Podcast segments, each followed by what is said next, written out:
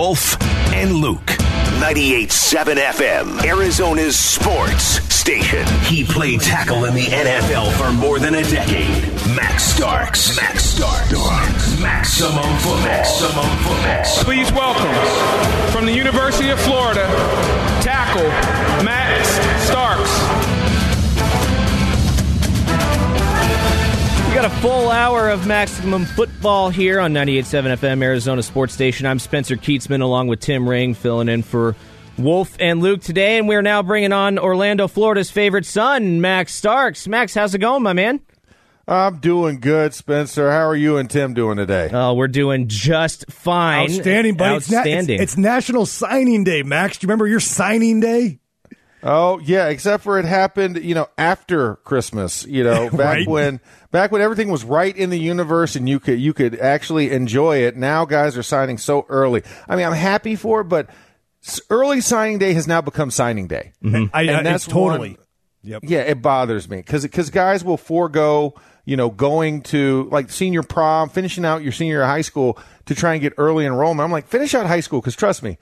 This is where it's still fun. It becomes more business like at the next level. And then, if you're fortunate enough, then it becomes a real business.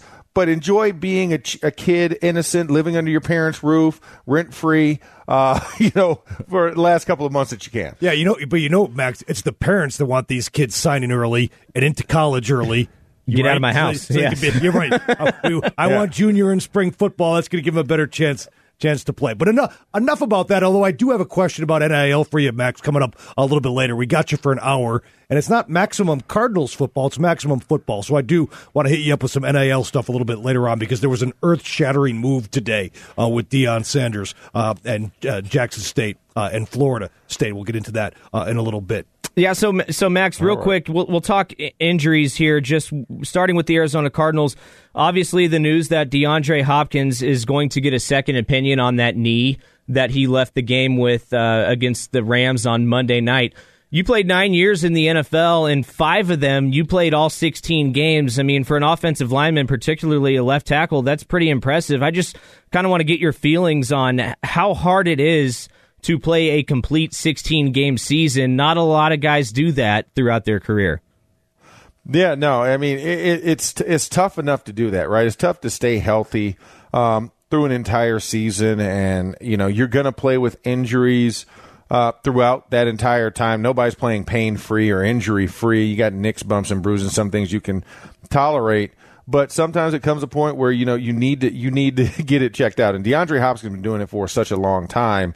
You had to figure that you know if something's going to bother him or the type of play that happened, it it it, it, warrants some attention because he's a tough guy. Listen, he you know he shows up game after game after taking some some whales of hits, and you know, I hope that it's something that can be braced or something that's tolerable. But you know, ultimately, that's why you look for the second opinion. Is you didn't get the one that you wanted to hear, so you're like, okay, well, let me just verify this because I know I, I've done my fair share of second opinions, and like, okay, some one guy said let's cut it immediately. The other guy was like, well, no, let, let's try and wait to see how it'll heal first before we just go in there willy nilly cutting. So I get why you want to make sure that you get the the most appropriate times because you know I had four knee surgeries and one neck surgery in my career, and the first knee I played through it from like week 12 all the way through uh, Super Bowl 40. So, you know, that was one where I played on it for about another eight weeks. The first guy was like, uh, yeah, we're going to need to cut. We're going to need to go in there. We need to clean it up. You got a, you know, you got a button hook tear, something like that, or a bucket handle tear. Um, you know, and the other guy was like, no, if you brace it up, you know, you can keep the flap in place and then we can get it, we can get it, uh, smoothed out at the end of the season. So I was like, all right, I like the second guy's opinion better. And it worked out that way. So, you know, but then I had my ACL and they were like, nope, nope, nope, you got to get it operated on. Yes, we know it's one frayed bundle, but, um, you know, you can't do a single bundle repair. You've got to cut both of them out and then go in and reattach. So, you know, that one was like, okay, I got, I should have trusted the first guy, but the second guy kind of confirmed what the first one said. So, I mean, it has its merits with making sure that you, you, uh, you exacerbate every avenue possible. So, real quick, Max, uh, I know we've got hundreds of listeners out there who have probably gone through medical procedures themselves and have gotten multiple opinions on it. But in, in terms of a football, standpoint and your experience, not necessarily maybe just yourself, but some of your teammates, when if there's a second opinion, does that usually mean that the first one is pretty serious, or is it just like the second opinion in most cases is let's just get a second one to make sure precautionary wise that the first one is legit? Yeah, it's more so a confirmation or or a repudiation. You know, it's it's it's to either confirm what the first guy said or to go opposite or offer a different approach than what the first guy said. I mean, that's ultimately what it is. It's checks and balances. Um, you know, if it's something that is, con- you know, on the outside conceived minor or major, but then you go to a second person and they determine it based off their expertise and experience with the same subject matter that there's other remedies that don't involve you know uh, actual surgery or some type of longer rehabilitation time then you want to hear that option and then from there make a decision on what you want to do further it's just gathering information but it's more so to confirm the previous or to offer a different opinion or to cast doubt upon the first opinion. Well, Max, here's the million dollar question then, and you, and you hope DeAndre Hopkins is is back in a couple of weeks, but as long as he is not on the field, the effects on the Arizona Cardinals offense, the Arizona Cardinals football team, and their chances going forward, whether that be, you know, to get the best possible seeding in the playoffs or to win a game in the playoffs or win a couple of games in the playoffs – if DeAndre Hopkins is not on the field, talk to me about how you think that, you know, damages it certainly damages their chances, Max. The question is how much. Well, I, I think yes, it does damage their chances because obviously, you know, when you think of the skill set that you know he brings, it's like whoa. Um, you know, DeAndre Hopkins. I mean, let's let's just talk about the Hale Murray. I mean, if you if you need any further confirmation about what DeAndre Hopkins is capable of, but you know, I, I think also, you know, it just it, previ- it, it shows you that deep threat. But I think you know, you look at it, it damages their chances because it's, it's a tried and true veteran that's at that position, and he's a he's a bona fide number one receiver. Um, but I think with the depth that you've created in your wide receiver room, there are some things you can do to make up for that loss um, because you do have guys who have been playing, who have who have have gained valuable reps. I look at a Rondale Moore. You know, the kid's been dressing since week one, and he has a skill set, and he's been, he's been in this offense. He's been on game day, so he's gaining further knowledge and base. AJ Green has been a guy that's been a tremendous pickup and find for the Cardinals this year. And then, of course, Christian Kirk. Christian Kirk, healthy, has been playing solid. He's been a great receiver. So, I mean, you still have more options. It's not like once DeAndre is out of the lineup that, oh my gosh, we don't know how to win. They've won without DeAndre. In fact, they won without DeAndre and Kyler for a month straight. So, you know, if you know going forward it's not a week to week and it is a prolonged amount of time, you can at least ready that wide receiver room to be able to do some things. And I think offensively, you can game plan, you know, how you approach it because – you still got a run game, so you're not all air raid, all air attack. You know, as a lot of people still like to think that you know Cliff Kingsbury's air raid. Of course, you watch Monday night, you think, okay, he's spreading everything out again. But I feel like that's only a home thing. They always do that at home for some reason. When they're on the road, it's completely different. They have a more pro style offense that runs the ball more consistently. Um, but you have these opportunities. Um, to at least still be a, a, pretty darn good team, even if you don't have DeAndre Hopkins. You're better with D Hop, but if D Hop is unavailable, I think you still have some really good options available to you.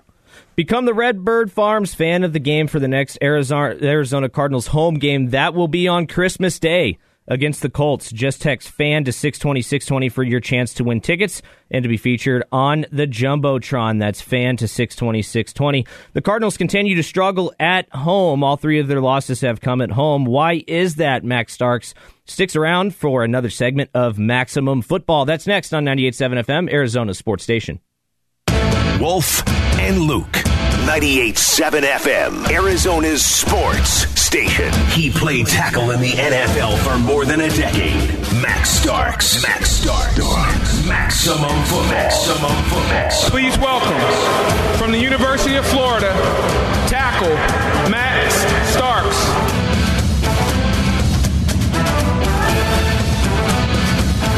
Second segment of Maximum Football. Spencer Kietzman and Tim Ring back with you here on 98.7 FM Sports Station. Max, just looking at the NFC here and the way things are playing out, uh, you can't help but look at teams' remaining games this time of year in terms of where you think they might land up seeding wise. The Cardinals have a little bit of a tough schedule down the stretch. Uh, the the Packers and Bucks, I would say, not so much in terms of getting that uh, you know very valuable number one seed. I know when you were playing the the playoff format was different than it is today, and that the top two teams were getting a bye. In two of your three Super Bowl appearances, the Pittsburgh Steelers had that first round bye.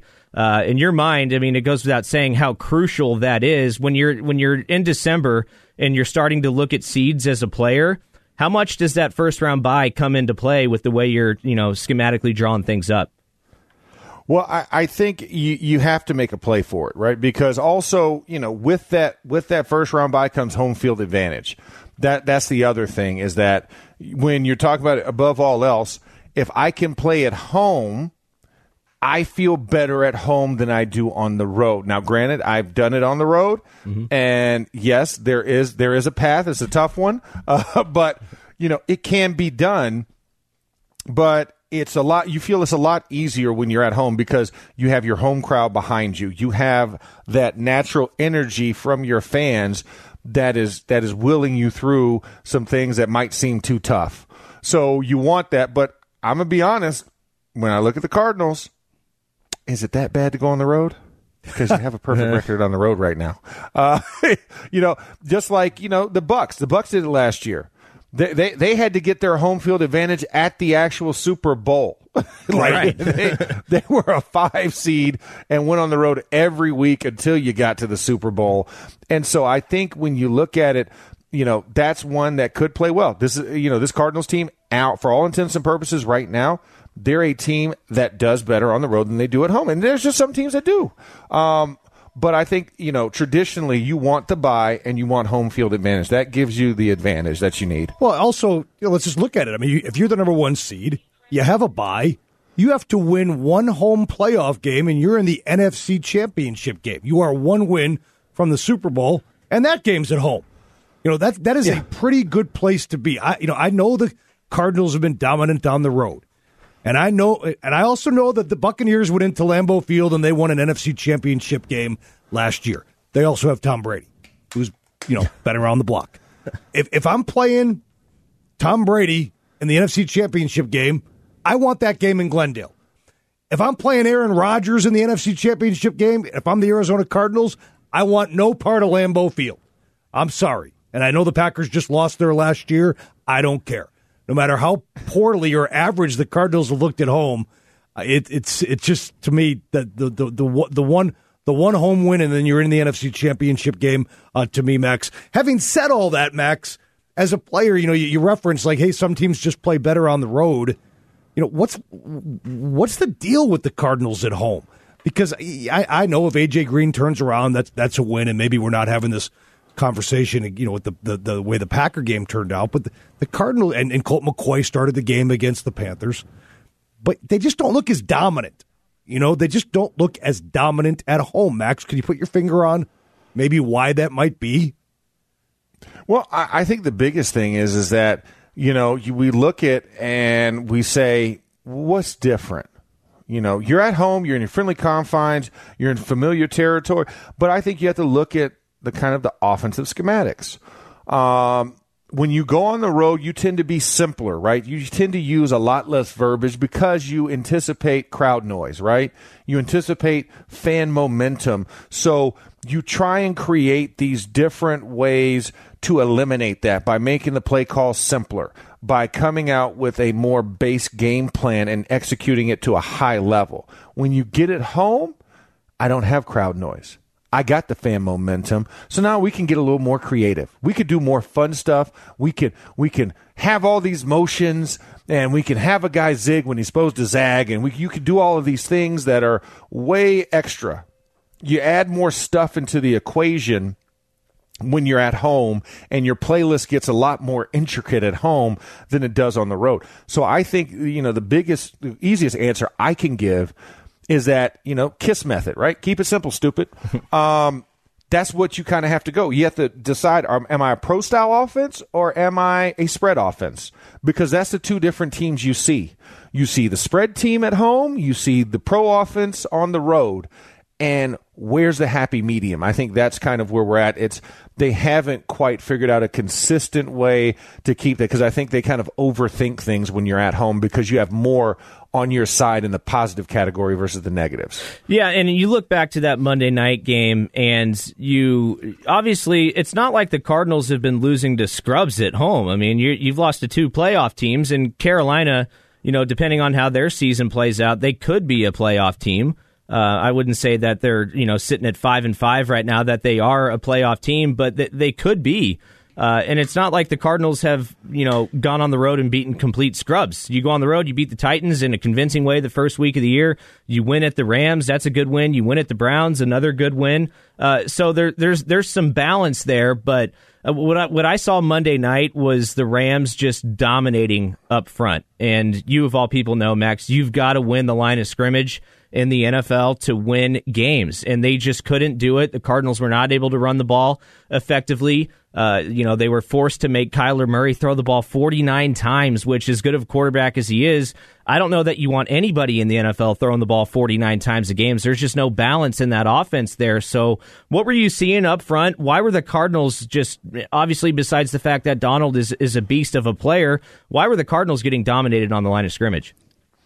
Well, I think I think it was just it was a lot it was a lot of one on one situations, and you know the question is is that have you figured out how to block Aaron Donald after you've seen him for the last three years straight? Exactly. I think that's the biggest thing.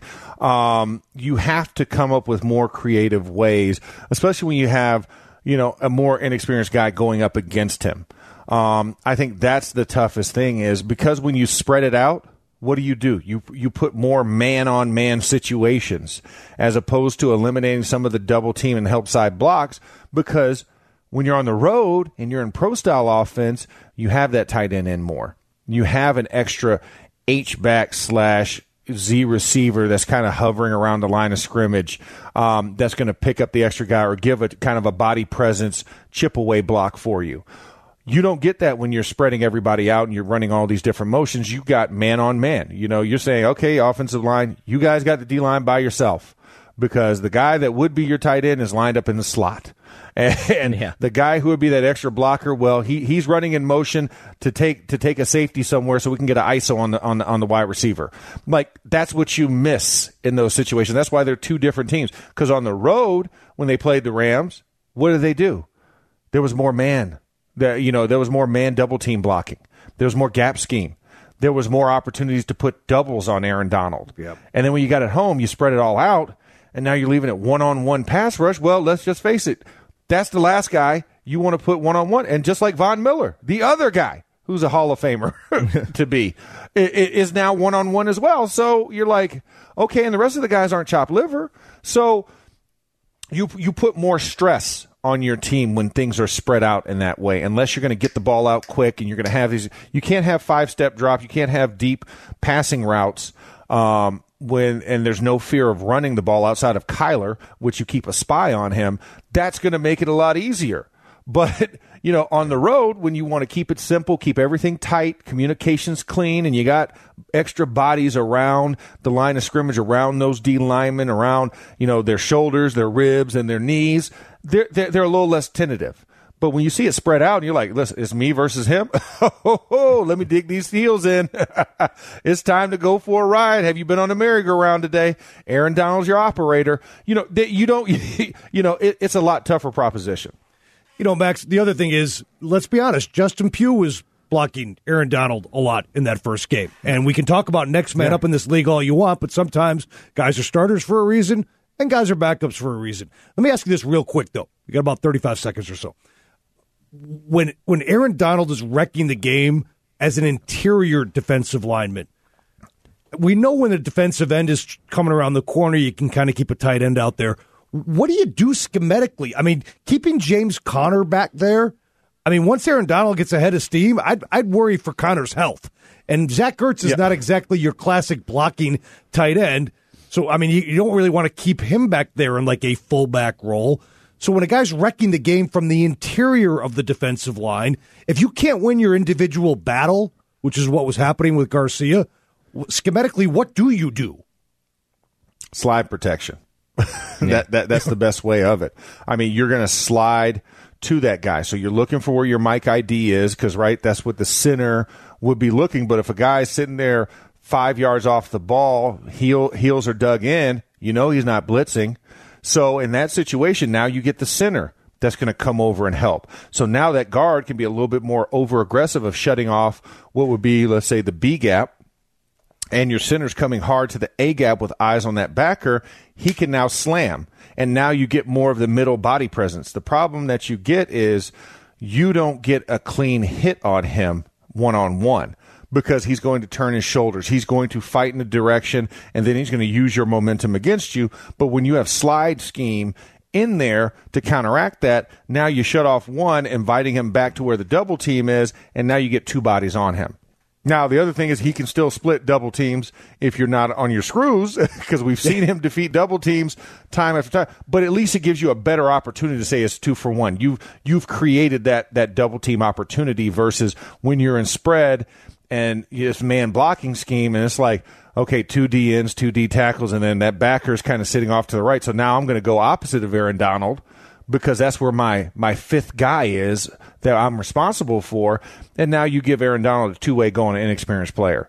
So that's where you try and change that up. And that's where slides come in. That's where your quick game three step drops just to loosen up the pass rush comes into play when you're playing against a guy who's as elite as he is in the middle. Because we had a guy by the name of Geno Atkins when I played. Oh, yeah. Um, that was kind of the precursor to Aaron Donald for Cincinnati. Um, but Geno got some knee injuries, and then, of course, that slowed him down. But his first four years, whoo! That was that. That was Aaron Donald. That was Aaron Donald. You did not want him one on one at any occasion because he was going to destroy whoever your left guard was. Text us your thoughts on the Arizona Cardinals to the FanDuel text line at 620 620 right now. What were the biggest takeaways from week 14 around the NFL? We'll give you the latest NFL news. Max Starks will be back around for Maximum Football as we continue to roll along here on 98.7 FM, Arizona's sports station. Wolf and Luke. 98.7 FM, Arizona's sports station. He played tackle in the NFL for more than a decade. Max Starks. Max Starks. Maximum football. Maximum football. Please welcome from the University of Florida, tackle Max Starks. All right, welcome back. We're going to talk some NFL news and just sort of get a state on the league here. I'm Spencer Kietzman with Tim Ring and Max Starks here on 98.7 FM, Arizona Sports Station. And Max, when you look around the league, uh, w- when you look at the national media and who they're talking about as Super Bowl contenders, uh, the Arizona Cardinals don't seem to sort of fall in that mix and that conversation. And I, I believe a lot of it is because you look at the Buccaneers, you look at the Packers, you look at the Chiefs, all three of those teams that, that seem to be headlining those stories right now uh, even the Baltimore Ravens, even the Patriots, they all have the resume that they've been there. They've done that. They've won Super Bowls. Their quarterbacks have won Super Bowls. You know what I mean? The Cardinals really don't have that resume. They're on like a six year playoff gap right now. Is that something that's playing into that conversation where just those teams, they, they have the resume and the Cardinals just don't? Yeah, I mean, th- that's also playing into it because you think about they could have a playoff resume last year if they would have won one out of the last two yes, games. right? you know, they, they could have been in and been a team that was a repeat playoff contender. But as we know, things did not turn out that way. And so now they're looked at the new kids on the block. And you have to wonder where that experience is. But I will say this there are some veterans in here who have been to the playoffs, and you do have a more veteran squad than you did a year ago. So I think that bodes well for experience wise. That just because you're young does not mean you don't have the requisite experience. So I think they're a team that can grow, but I think you got to learn from these silly mistakes of the three losses that you've had. Um, you can't get cute. You have to stick with a, a, a concrete identity. Um, you can't worry about preserving, protecting guys, or if guy, you're worried about guys wearing down, you have to play guys as they are. Let let guys go full speed because when you slow up or you play cautious, that's when losses happen. That's when injuries occur. So you got to play full tilt, and I think that's the one thing that Cardinals, you know, with their lack of overall team experience in the playoffs just kind of hinders them and they got to grow up uh, the rest of the way. I mean, you have four more games left uh, to really gain that momentum back that you had from the beginning of the year um, all the way up until, you know, you kind of stub your toe uh, against this Ram squad. And so I think that's the biggest thing is how much do you learn from your losses? And how do you learn from these three these three losses at home? Like look at the identity of the, the three losses and then watch the tape of the 10 wins. And that's where you have to find that compromise. And I think I think I honestly think it's it it's simpler said than done because you have to flip the way that you think. But I think it is coming out with the same mentality and game plan that you would for an away game and trying to keep it simple.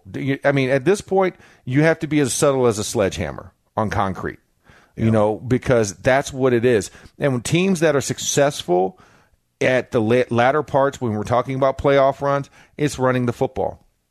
You've got to be able to run that football effectively, consistently, and wear down that opposing team. And you can't get so enamored with all of the motions. Because, like you said, nobody wants to be in, in, in the frozen tundra in January, and that's Green Bay. So you're trying to avoid the frozen tundra because at that at that point, and I've been to Green Bay twice this year, um, earlier in the year because I'm smart in my planning. Um, um, and it, it's not a place you want to be stuck at when it when it gets cold, when it gets below zero, and and it is literally the worst place to play. That's why Tampa Bay for so long, you know, you remember the Brett Favre era days and the Warren Sapp days. Tampa Bay could never get over the hump of getting past Green Bay because it was so unbearable when you're a warmer climate team to go up there in that weather. And yes, yeah, it's just for one day, it's just for one moment. Listen, cold is cold. And I played in Pittsburgh for nine years, and I'm from Florida. Mm-hmm. And every time I still had to mentally get myself up to go out there and go bang against other human mm-hmm. beings for four hours in that weather where mm-hmm. I didn't even want to put my hand in the dirt. So, you know, for the Cardinals here, you've got to have you got to be on your screws because you're right there fighting. Right now, you've fallen down to third behind Tampa and behind Green Bay, but you also know you have to keep pace so that if any of them falter, if any of them have an issue, they could be they could have a Cleveland Browns type issue where you got 17 guys and two coaches mm-hmm. on the COVID list. Like what? Like Kevin Stefanski caught COVID for a second time. So you know, it's like things can happen. So nothing is guaranteed, but you have to do your job to keep up with it and to keep pace because all of a sudden overnight it can shift immediately and you could be back in that first seat and you got to do everything you can to hang on to that. You know, I think this national media thing is a little bit overblown. I, you know, there's, there's there seems to be this incessant need, I think, in the valley for we want everybody around the country to say good things about our team. At the end of the day, who cares, really? The, I mean, the, the, the national pundits, the, the people here in the valley watch more Cardinal football than they do. So even though they're paid to talk about it, put put faith in what your own two eyes see, Cardinal Nation. And we know for the better part of this year and this season, the Cardinals have been a bona fide Super Bowl contender. There are some questions about that now, Max. They're three and three in their last six. They're not playing smart football. They're the penalties, missed assignments, uh, the inability to cover Cooper Kupp the other night, uh, some some mistakes made. Uh, you know, I, I, know Cliff wants to be aggressive and whatnot, and, and is skewing the, the, the field goals on fourth down. So I don't really want to call those mistakes. But you know, like throwing the ball deep to nobody on third and one when you desperately needed uh, to move the sticks. Uh, Kyler Murray's lost his head at the end of the game and didn't spike the ball at least to set up the hail mary. So just little things like that. People watch the Cardinals on two primetime nationally televised games, and they lose both games by kind of making dumb plays. Like AJ Green doesn't turn around and catch the football. And I think there's a lot of people around the country that are like, you know, Cliff Kingsbury's, you know, a young coach who was a losing coach in college, probably should have never had this job. And I think there's that perception that, you know, when the chips are down and we get into high leverage football situations in the postseason, you know, teams that have Aaron Rodgers and Tom Brady and Bruce Arians, uh, these guys that have done it before over in the other conference, guys that have done it before, are, are probably going to prevail and the Cardinals will probably you know shoot themselves in the foot like they did against the Rams on national TV and the Packers on national TV. So Max, that's a that's a long way of saying to you to me, that ultimately sometimes starts with the head coach and certainly trickles down to the quarterback on the field. Where do Kingsbury and Murray have to get better in these final four games so when they get into these high leverage playoff games, from a decision making standpoint, sound situational football, that they are at their absolute best because they were not on Monday night? Well, I think it, it, it's taking that deep dive, is having that conversation, um, head coach slash OC, um, with with lead, perceived leader of the offense, which is Kyler Murray. Um, you've got to have um, a meeting of the minds. You have to have that accountability with each other, but I think you also have to rely on your other coordinators. You know, you have to look at what does Vance Joseph need.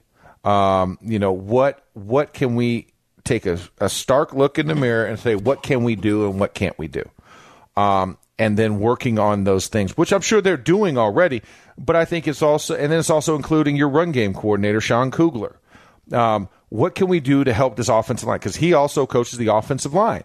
And like you said, you don't want to get into a Max Garcia versus Aaron Donald situation again. And you don't want to have that be a prolonged situation throughout the game. Um, you want to be able to help mitigate, to help do something to take something off of that. Um, that's where you have to have that meeting of the minds. You can't assume status quo is good enough just because it got us to this point. And I think that's kind of the biggest hurdle that, you know, the Cardinals have to kind of get over and you know, you say circle the wagons because now this is high stakes football. This isn't about ah, we're trying to get into the seventh seed because we're below 500, like a lot of those teams. You know, you're not Washington, you're not Minnesota, you're not Carolina, you're not Atlanta, hovering right there. Like uh, I hope, I hope this other team doesn't win. No, you you squarely control your destiny. You know, you are you are a division leader and you're a team that's competing for the tops in the NFC and you've been the class of the NFC the entire time uh, this season. So you need to go out and just continually prove that. And I think it really comes down to what is our identity, right? Yeah. On the road versus at home. How do we marry these two concepts together? You know, do we not outthink ourselves? Do we not outsmart ourselves in these moments? Can we just come to that compromise? And can we agree to hold each other accountable if somebody starts to get a little bit, you know, um, you know, out there, we reel them back in. And we also tell people to take a breath. Because I think the other thing that was just so alarming at the end of the game was that last play, right? Yeah. I mean, the last play, the offensive line didn't know what, what was going on. And Kyler is running to the sidelines, you know, doing everything that he's doing and nothing gets called and the ball gets snapped and you see that melee and then Aaron Donald looks like the hero again because nobody knew what to do. There was there you know well, that looked like but, but Kyler Murray didn't know what to do. Spike. Kyle, yeah, because yeah. the entire world Don't knew that he was going to spike it. I mean, every, everybody yeah. everybody assumed he was going to spike the ball, including the Cardinal players on the field, and he didn't do it. And again, that exactly. just that goes back to, and we talked about this earlier, Max. It's not like they were probably going to had any chance to complete a hail mary, but it just wasn't the right football play uh, at a critical moment, at a critical time. Cardinals made a dumb football play, and there's, there's no other way about it. And and, and that's kind of what concerns you is that well, like how do you not spike the football there? You know? Yeah, uh, yeah, yeah, exactly, exactly. Everybody else is is is anticipating you doing it. Everybody else is praying for it, and and you don't do it, and nobody knows what to do. And now the play, you know, you you've essentially wasted away your play. And granted, listen, I I was in a situation because I had I had the Steelers game Thursday night, and it was it was a similar thing where a guy took too much time off the clock. And he's just like, why won't you just get up and go? So I think that was the toughest thing is that those moments happen, and that's what happens when you have a young team. You have these moments, but hopefully you learn from them. Christmas through New Year's Day is the lowest week of the year for blood donations. In January is the highest blood usage month of the year for patients. Please consider making a blood donation on Sunday, January 2nd at Vitalant Saving Arizona Blood Drive. Schedule your appointment now at vitalant.org slash save AZ. What does it take for a Super Bowl team to be ready? In preparing for a Super Bowl, and can they get there? And do we believe the Cardinals have what it takes? We asked two-time Super Bowl champion Max Starks next on 98.7 FM, Arizona Sports Station. Wolf and Luke. 98.7 FM, Arizona's sports station. He played tackle in the NFL for more than a decade. Max Starks. Max Starks. Maximum football. Maximum football. Please welcome from the University of Florida, tackle Max Starks. Final segment with Max Starks here on Wolf and Luke. I'm Spencer Kietzman. He's Tim Ring filling in. Now, Max is uh, not only a Super Bowl champion with the Steelers, he's also the sideline reporter now for the Pittsburgh Steelers. And Max, so you've done some sideline reporting now for a while since you've retired. And I remember talking to a guy named Eric Wood, who I'm sure you know, um, played offensive line for the Buffalo Bills for nine years, and he is now their color commentator. Uh, he's been doing sideline reporting for a while. But when I was in Louisville, where he went to college, I remember talking to him about the, sort of the experience of watching a game from the sideline with the microphone in hand as opposed to standing on the sideline watching as a player. How how have you adjusted throughout these years doing that and do you see the game any differently now? You you know, I look at it and yeah, the game the game is definitely different than it was back when I played. Um, you know, you think of the different um, things that are offered as far as players, as far as for the lack of um, lack of hitting. Um, you know, you wonder how long that can preserve careers just from the lack of exposure um, to hitting as much, not having mandatory two a days. Uh, to now going one a days, and you get days off every couple of days. Uh, there, there's a fruit snack station that's wheeled out during practice. You know, I look at all those other little things, but um, but I think you know the tougher part is is that you do have a longer season. That 17th football game is a lot different um, and I'm like, how would I respond? Well, I mean, you know, you're like, hey, if you had to play wild card, that's the same thing as playing a wild card game guaranteed every year. Um, but I, I think, you know, for as much as it has changed, a lot of things still stay the same. I mean, a lot of the same principles still apply um, with how, how how the game is played, right? If you have a solid running game offensively, it carries. It carries on the road. It carries in the playoffs and your defense. If you can stop the run, you know, in the season, you can stop the run in the playoffs. And I think those things happen, and those things are the time tested and true things that, you know, like you said, when players get injured, uh, especially at the wide receiver position, and you're a prolific passing offense, you struggle. Um, because if you don't have that run game balance or you don't have that run defense balance, you know, that causes a lot of problems because that, that eliminates the opportunities for that quote unquote prolific offense to be on the field if the opposing team can run the ball well. So there are some things that are different. I mean, we do have these amazing athletes that defy logic in a lot of senses, but we also know that if you go down to some of the base principle things, as much as things have changed at the collegiate level, a lot of things don't change at the pro level. We still haven't seen a full on air raid have a successful uh, tour in the NFL. But yet, if you're in college, that's a lot a lot of the, the success that you have, a lot of the points that you score is coming from the spread. But we also see what happens when it comes playoff time. The team that can run the ball better, for some reason, seems to win, a la Alabama. Uh, you know, you have to have that balance. And I think that's where I see the changes and it's like window dressing for what's still the house the, the bones on this house are still good right? You know it still has a good solid foundation that we can still identify with. And that's why thankfully i still have a job because i can still recognize a lot of those principles. If it went to pure air raid i got nothing for you, uh, you know, i can't talk about having five receivers on the field doing a bunch of different things and no run game. That would be uh, essentially to me boring football Max Starks, speaking of Alabama, I, I told you I wasn't going to let you get out of here this hour without asking yeah. about this, the signing day deal. Now, in, in case you haven't heard, a, a, player named Travis Hunter, he's a cornerback, he's from down south. He flipped today from Florida State to Jackson State, where Deion Sanders is the coach, which is an interesting move nonetheless uh, to go from a high level of football like FSU uh, to Jackson State. But word on the street, Max, is he took advantage of the NIL and Barstool's affiliation with Deion Sanders. And again, word on the street, nothing official yet, but Barstool may have potentially given this young man millions of dollars to attend Jackson State and play for Deion Sanders, who's uh, got a relationship with Barstool. As a former player, your thoughts on NIL and the landmark decision by this kid today to go play high level football or a high level player to go play at Jackson State. NIL, good for the player, bad for the game, good for the player, good for the game. Where you at?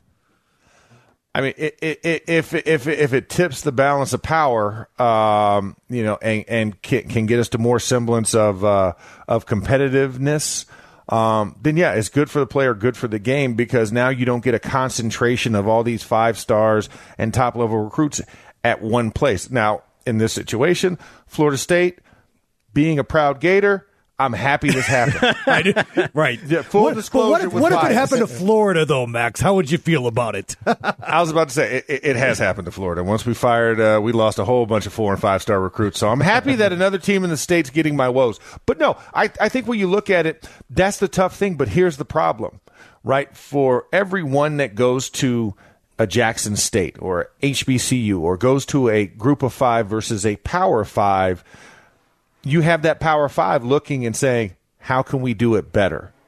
That's the only yeah. thing. And like you said, you can get a Travis Hunter, but can you get four Travis Hunters? Mm-hmm. And that's where the Power Fives are going to have the advantage. They say, oh, this is how it's done. Oh, this is legal? This is legal? right. Yeah, sure. You just allowed it. Okay, open the floodgates. You, you know, yeah. where are our Fortune 500 CEO Rolodex at? you know? Yeah. What's funny is Dave Portnoy, the, for the, the CEO, uh, president of Barstool, the founder, actually went to Michigan. So he didn't give Travis yeah. Hunter a million bucks to go to Michigan. He gave him a million bucks to go to Jackson State. How about them apples? Yeah. Well, and I think that's also, like you said, the relationship that Deion has with Barstool. Yeah. Um, you know, that that's where it lends its credence because – Deion gives Barstool credibility, right? You know, this isn't just a bunch of uh, a bunch of drunk Boston guys in a bar. Like when you well, have it is name, kind yes. of is. Well, I mean, it, still is. Trust, trust me, trust me. My, one of my best friends, Willie Colon, worked for Barstool for a long time, so I've been in the offices. They have great new offices that they moved to, but it still looks like a frat house when you walk in there. Um, but that, that, that relationship gives them further credibility, especially into the football space, right? When you're always looking for how do we set ourselves apart? Well, when you're associated with a guy like Deion Sanders, that gives you that instant credibility. That's a Hall of Famer. That's now a head coach of a collegiate program and doing it, you know, the right way, the hard way. Um, going into Jackson State and making them a SWAC champion. Um, and I think that's kind of where you're like, you know what? Let's toss him a bone. Let's help him out because nobody else is going to help them, right? If you're in if you're in Mississippi and you have dollars to throw around, where are you throwing them? Ole Miss first and foremost, mm-hmm. and then you're throwing it to Mississippi State. Jackson State's nowhere in the in, in that totem pole. They're not even on the pole. they're that they're that lump, they're that lump of log that that was the ugly part. Ah, we messed up on the eyes. Let's just chop it off. It's going to be a little bit shorter. It's cool. That's where Jackson State is. So for Dave Portnoy to recognize that and to dive into that and to help an HBCU out, but also help his buddy out, right. you know, it's a win-win for him. Whereas Michigan has plenty of people that are going to help them out. They have all the big blue blood donors that can donate into this. Whereas Dave Portnoy, Dave Portnoy just becomes supporter number 261. you know, when he makes a donation to Michigan, but when he makes one to to to to uh, Jackson State, Oh, that's headlines. We're talking right. about way it. more pub. Story. That's right. Way more. Way more. Pub. And what does Dave Portnoy love than anything else? Pub. It's attention and pub. Eyeballs and clicks. That's all he cares about, and nothing more shocking. So he accomplished his goal, but he also helped out one of his friends in the process. Hey, Max, we got to run, my man. This Thanks, hour brother. just great flew stuff. right by. It was great talking to you. Coming up next, we'll take you through the top stories of the day with Erin Maloney. She's bringing us wolfing down your lunch on 98.7 FM Arizona Sports Station.